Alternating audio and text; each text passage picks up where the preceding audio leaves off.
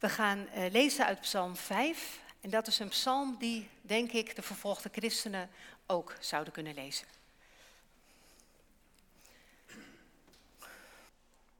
Voor de koorleider, bij het spel op de schalmei, een psalm van David. Hoor mijn woorden, Heer, sla acht op mijn klagen. Luisteren naar mijn hulpgeroep. Mijn koning en mijn God, tot u richt ik mijn beden. In de morgen, Heer, hoort u mijn stem. In de morgen, Heer, wend ik mij tot u en wacht. U bent een God die zich niet verheugt in het kwaad. Bij u is de misdaad niet welkom. Gewetenlozen houden geen stand onder de blik van uw ogen. U haat allen die onrecht doen. Leugenaars richt u ten gronde. U verafschuwt, Heer, wie bedriegt en bloed vergiet. Maar ik mag door uw grote liefde uw huis binnengaan, van ontzag vervuld mij buigen naar uw heilige tempel. Leid mij langs uw belagers, Heer, door uw gerechtigheid. Maak effen de weg die u mij wijst. Onwaarheid komt uit hun mond, onheil huist in hun hart. Een open graf is hun keel, gespleten is hun tong. Laat hen boete, God, laat hen in hun eigen valkuil lopen. Verstoot hen om uw grote wandaden, want ze zijn opstandig tegen u. Er is vreugde bij allen die schuilen bij u. Eeuwige jubel, omdat u hen beschermt. Wie uw naam beminnen, juichen u toe. U zegent de rechtvaardige Heer als een schild. Beschut, u, hen, beschut hen uw genade.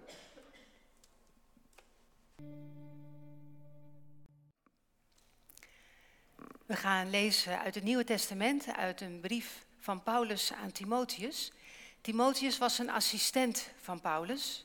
En Timotheus was in Efeze achtergebleven en daar was hij nu leider van de gemeente geworden.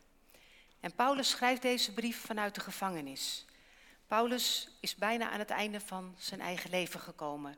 Dat weet hij ook, dat hij elk moment veroordeeld en hij zal onthoofd eh, worden. En Timotheus heeft te maken met heel veel tegenstand in de gemeente in Efeze. En dan schrijft Paulus hem deze woorden.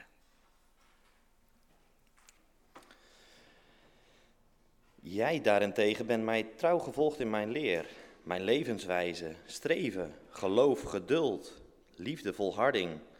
En je hebt, dezelfde, en je hebt hetzelfde lijden en dezelfde vervolgingen ondergaan die mij in Antiochieën, Iconium en Lystra hebben getroffen. Ik heb ze allemaal doorstaan. De Heer heeft mij steeds weer gered. Allen die vroom en in eenheid met Christus Jezus willen leven, zullen worden vervolgd. Slechte mensen en oplichters zullen van kwaad tot erger vervallen. Het zijn bedriegers die zelf bedrogen worden. Maar jij, blijf bij alles wat je geleerd hebt en met overtuiging hebt aangenomen. Je weet wie je leraren waren en bent van kindsbeen af vertrouwd met de heilige geschriften die je wijsheid kunnen geven, zodat je wordt gered door het geloof in Christus Jezus. Wij kunnen hier hè, naar hartelijk zingen met, met een combo erbij en zoveel lawaai maken als we willen. Maar vervolgde christenen, als, als ze al bij elkaar kunnen komen, kunnen alleen fluisterend zingen. En daarom zullen we straks na de verkondiging één lied fluisterend zingen. Dus we hebben geen begeleiding, we zien alleen de tekst op de beamer en we gaan het fluisterend zingen om ook een beetje die ervaring te hebben. Maar eerst na de verkondiging komt er een, luister, komt er een, uh, een luisterlied. Dan zingen we een lied fluisterend en dan zingen we ook weer met het combo, omdat dat wel mag hier, gelukkig. Gemeente van onze Heer, Jezus Christus. U kunt zich denk ik allemaal nog wel herinneren hoe, hoe zwaar het voor sommige mensen was aan het begin van de coronaperiode. Weet u nog dat mensen die boven de 70 waren hun huis niet uit mochten een tijd lang?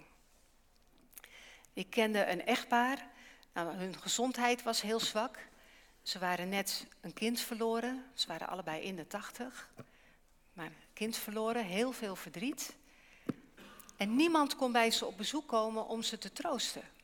Niemand mocht bij ze komen en ze mochten ook zelf niet naar buiten.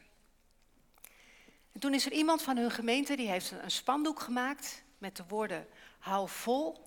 Toen zijn ze met een groepje mensen bij die mensen in de tuin gaan staan, hebben dat spandoek omhoog gehouden, zijn voor die mensen gaan zingen. Dat, dat kon je dan nog doen. En zo'n spandoek met de woorden hou vol, dat is eigenlijk wat, wat Paulus hier ook omhoog houdt voor Timotheus. Hou vol. Hij weet dat Timotheus nu, het nu heel zwaar heeft. Hij kent Timotheus uit Lystra, daar is Paulus geweest op zijn zendingsreizen. Is er hier misschien iemand die wel eens in Turkije is geweest, op een Paulusreis of gewoon voor vakantie? Ja, en zijn er mensen in de buurt van Konya geweest? Konya ligt een beetje in het midden, in het zuiden. Nou, daar was Lystra. En daar hebben Paulus en Timotheus elkaar ontmoet. En Timotheus is de assistent van Paulus geworden. En later dus uh, in Efeze leider van de gemeente geworden. Paulus, vertelde ik al, die schrijft deze brief vanuit de gevangenis. Het is in 66 na Christus. En Paulus zit in Rome gevangen en hij weet, het is voor mij afgelopen. Elk moment kan zijn leven, kan zijn leven van hem genomen worden. En dan schrijft hij deze woorden aan Timotheus. Alle die vroom en in eenheid met Christus Jezus willen leven, zullen worden vervolgd. Ja, dat zijn woorden die ons niet zo heel veel zeggen misschien in onze situatie. Maar wel 360 miljoen christenen over de hele wereld die worden vervolgd. Voor hen is het heel gewoon dat lijden voor je geloof hoort bij christen zijn. En dat was ook voor alle eerste christenen zo. Het was heel gewoon. Toen, Paulus, toen Timotheus Paulus ontmoette, is Paulus in Lystra gestenigd en voor dood achtergelaten. Dus Timotheus wist wel waar hij aan begon als christen. En voor de, Christ, voor de eerste christenen, de, de leerlingen van Jezus, zijn allemaal gewelddadig aan hun eind gekomen. Alle apostelen. En voor ons is dat niet meer zo de, de realiteit natuurlijk. Gelukkig maar. Maar voor heel veel christenen nog wel. En die verbazen zich erover als ze dan christenen ontmoeten uit het Westen, hè, misschien via open doors reizen, dat wij niet vervolgd worden, dat we gewoon in alle openheid bij elkaar kunnen komen, dat we christelijke scholen hebben. Dat is onvoorstelbaar in heel veel landen. En dan zegt Timotheus, dan zegt Paulus tegen Timotheus, om hem hard onder de riem te steken, je weet wie je leraren waren. En dat Timotheus van kindsbeen aan al vertrouwd was met de Heilige Schriften. Nou, we weten dat Timotheus Joods was, of tenminste hij was, had een Griekse vader en een Joodse moeder en een Joodse oma. En die hebben hem alles geleerd over het geloof. En later heeft hij natuurlijk Paulus ontmoet en heeft hij zo alles over Jezus geleerd. Dus dat zijn de leraren van zijn geloof. Ik dacht, misschien is het wel mooi om daar eens even over na te denken. Van wie hebben wij ons geloof geleerd? Want we zijn niet geboren als, uh, als christenen. We zijn misschien wel gedoopt, maar we hebben alles moeten leren. Van de mensen uit onze omgeving, misschien van onze ouders, misschien op school, misschien in de kerk. Maar er komt een moment in je leven dat je toch echt bewust moet gaan kiezen voor Jezus. Dat je moet gaan denken van ja, er komen altijd momenten dat je worstelingen hebt, dat je twijfels hebt. En wie zijn dan voor u, voor jullie, de leraren in jullie geloof geweest? Mensen waar je wat aan had, die je hielpen, die je wat verder hielpen, waar je bij terecht kon met je vragen. Wel goed om, om daar nog eens aan terug te denken, want die hebben wij allemaal gehad natuurlijk. Die mensen die echt belangrijk zijn geweest in ons geloofsleven. Nou, zo had Timotheus zijn moeder, zijn oma en Paulus. En Paulus die zegt dus dat het normaal is dat je wordt vervolgd als christen. Ik heb zelf iemand ontmoet, een man die kwam uit het Midden-Oosten. Ik heb hem hier in Nederland ontmoet. Hij was moslim. Hij was leraar kunstgeschiedenis aan de universiteit. En dan mocht hij ook vertellen over schilderijen bijvoorbeeld van Rembrandt, hè, de, de, de, verloor, uh, verloren zoon, kent u misschien wel, prachtige schilderij. Of het laatste avondmaal van Leonardo da Vinci. En daar moest hij zijn studenten over vertellen. Maar hij kon er niks over vinden. Want de boeken in zijn land, de Bijbel was een verboden boek. In andere boeken stond niets over deze schilderijen.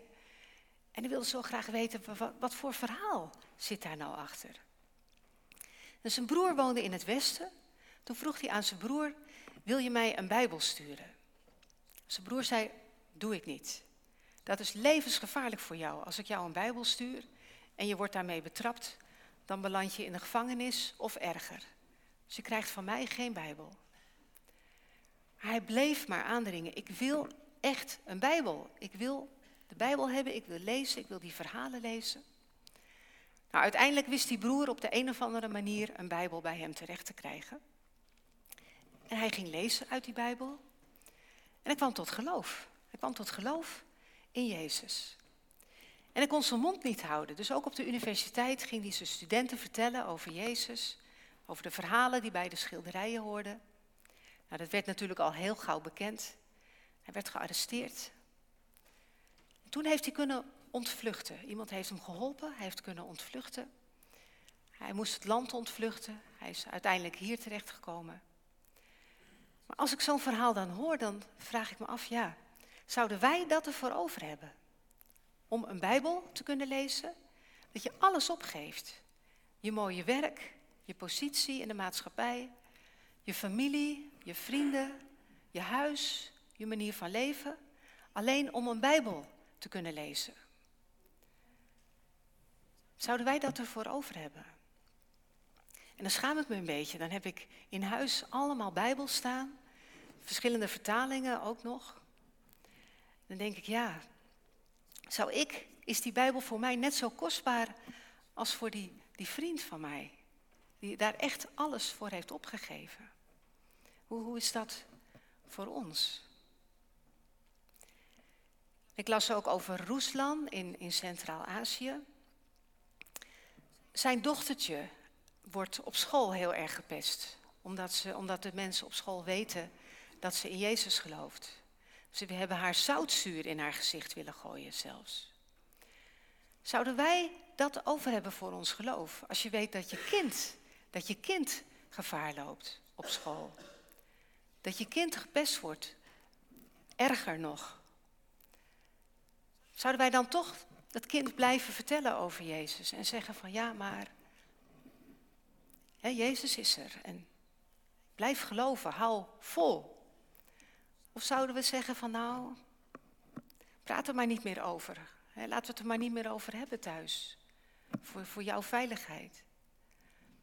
Hoe, hoe zou dat, je kan het je niet eens voorstellen hè, maar dat is de realiteit voor heel veel christenen. En ik denk dat er drie dingen zijn die wij kunnen leren van christenen die vervolgd worden. Allereerst hoe, belangrijk die Bijbel is. In heel veel, heel veel landen is een Bijbel een verboden boek. Er zijn christenen die weten, we kunnen elk moment gearresteerd worden. Als ze dan toch een, Bijbel hebben, soms hebben ze een Bijbel met, met 50 mensen samen, dan schrijven ze het over voor elkaar. Dan leren ze Bijbelversen uit hun hoofd. Want stel dat ik in de gevangenis kom, dan heb ik de Bijbel in elk geval nog in mijn hoofd zitten. Doen wij dat nog? Leren wij Bijbelversen uit ons hoofd? Gewoon ook voor die bemoediging, hè? want zo kan God ook tegen ons spreken. Hij kan ons Bijbelversen in gedachten geven. Maar als je ze nooit geleerd hebt, dan kan hij ze ook niet in je gedachten geven natuurlijk. Hoe kostbaar zijn de woorden van God voor ons? tweede wat we kunnen leren van de vervolgde christenen is hoe belangrijk gebed is. Zij zijn voortdurend in gebed met de Heere God. Ze moeten wel. Elke stap die ze doen is, kan gevaar opleveren. Dus de hele tijd moeten ze bidden om wijsheid, om bescherming, om hulp, om kracht, om moed. Hoe is dat voor ons? Gaan er soms dagen voorbij misschien dat je naar bed gaat en denkt, oh ja, ik moet nog even bidden voor het slapen gaan. Of dat je alleen voor het eten bidt en dat je de rest van de dag dat gewoon vergeet. Of ben je ook de hele dag in gesprek met God? Want hij, wij hebben het net zo hard nodig, hè? dat Hij ons helpt, dat Hij ons de dag doorhelpt, dat Hij ons helpt om, om Hem te volgen. Ben je de hele dag aan het bidden of, of in gesprek met God? Of vergeet je Hem gewoon? ja, hoe is dat voor ons? In onze situatie. En het derde wat we kunnen leren is dat je niet bang hoeft te zijn om te lijden. We weten natuurlijk niet hoe het hier gaat worden. Hè? Het kan ook zomaar veranderen, kan een ander regime komen. Sommige mensen in Nederland lijden ook al voor hun geloof. Ehm, ja, er zijn mensen die echt niet op zondag willen werken bijvoorbeeld en dan hun baan verliezen. Of jongetjes die, of meisjes die, die wel willen voetballen, maar niet op zondag. En dan in een, een team komen, wat misschien niet zo goed is. Het, is niet, het is niet te vergelijken met wat onze broeders en zusters meemaken, maar het is toch, het geeft al wel aan van de maatschappij en ons geloof staan vaak wel haaks op elkaar. En in hoeverre blijf je dan vasthouden aan je geloof? Maar we hoeven niet bang te zijn om te lijden. Want wij hebben de geest van Jezus gekregen. En als iemand geleden heeft voor zijn geloof, dan is dat Jezus. Zijn hele leven al. Hij heeft zich altijd uitgesproken. Hij heeft nooit een blad voor de mond genomen. Hij werd vervolgd. Zijn leven was continu in gevaar.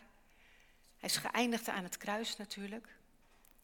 Vorige week hebben we gevierd met Pinksteren dat die geest, de Heilige Geest, de geest van Jezus, dat dat de geest is die ook in ons leeft.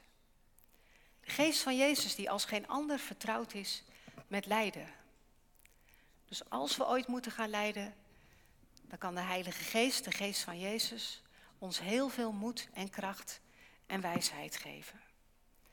Maar we hoeven natuurlijk niet daarop te wachten om de Heilige Geest in ons, ons te laten leiden.